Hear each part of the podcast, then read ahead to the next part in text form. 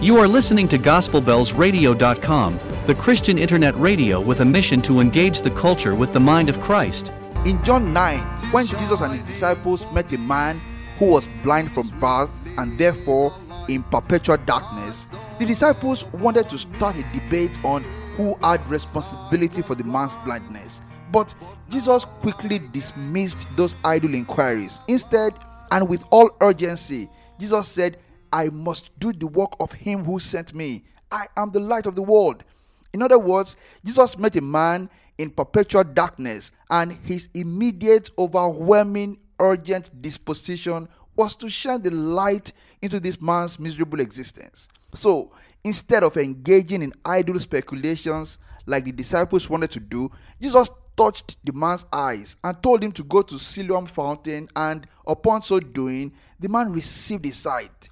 You see, others may be concerned about the why, the how, the when, the if, and the wheres of your circumstances, and Satan may be leading even you to become preoccupied with such matters. But Jesus is only concerned with shining his light into your circumstances. That blind man had an encounter and received his sight. The blind man could not hold back. To those who doubted the divinity and the power of Jesus, he said in John 9 25, one thing I know, I was blind, but now I see. Once I was blind, but now I can see the light of the world. The light of the world is Jesus.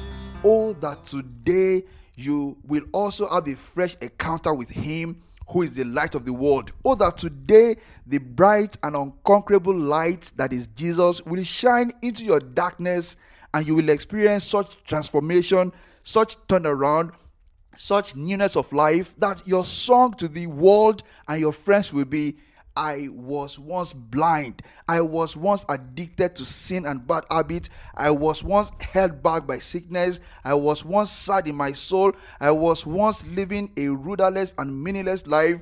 I was once in a particularly hopeless situation. I was once living in fear, but I had an encounter with Him who is the light of the world, and now I can see because I met Jesus who is the light of the world. Darkness have we who in Jesus abide. The light of the world is Jesus. We walk in the light when we follow our guide. The light of the world is Jesus. Dear listeners, when we follow our guide and abide in Jesus, darkness cannot overpower us. In John 8 12, Jesus said, I am the light of the world.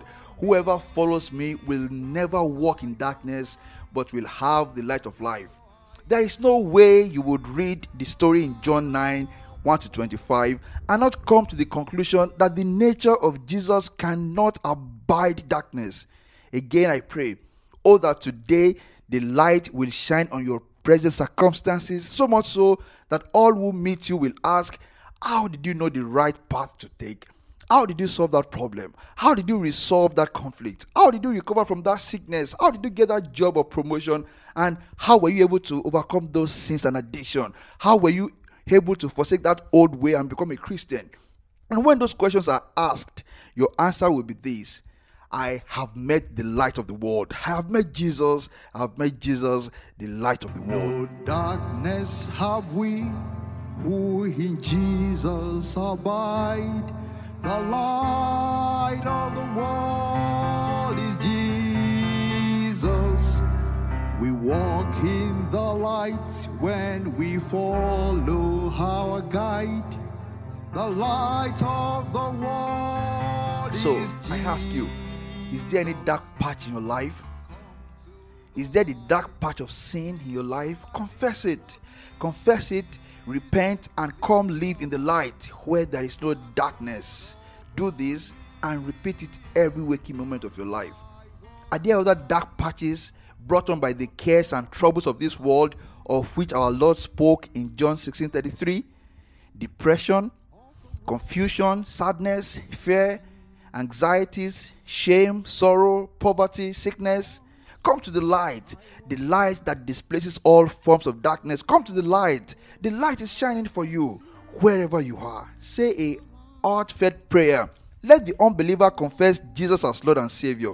Let the weary and troubled believer confess the absolute power of God over all matters and situations, no matter how important and no matter how trivial they may be.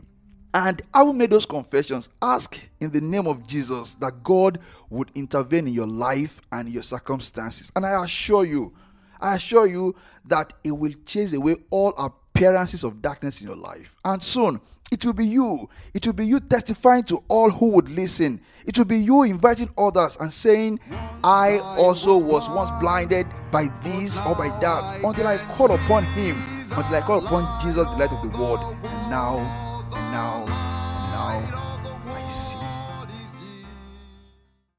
Let us pray. We call on you, O light of the world. Shine, shine, Jesus, shine. Shine on the darkness of our individual lives and our world. Shine on us and set us free from all bondages. Shine on us and bless us with your grace and mercy. Shine on us and consume all dark parts of our lives, so much so that the whole world will see the transforming power of your light in our lives and give glory and adoration to you. We ask in faith in the name of our Lord and our Savior, Jesus Christ. Amen. Amen. Pilgrim's Joy Devotional, a collection of meditations inspired by Christian hymns, is a production of GospelBellsRadio.com, a community of believers learning together, praying together, and engaging the culture with the mind of Christ on radio. This episode was written and read by Olufemi Ogunchokun. Please leave us comments in the box below. To join the Gospel Bells radio community, to listen to back episodes of Pilgrim's Joy Devotional and other programs, or to send prayer requests and testimonies, visit www.gospelbellsradio.com. God bless you indeed, and please share this episode with others. Thank you.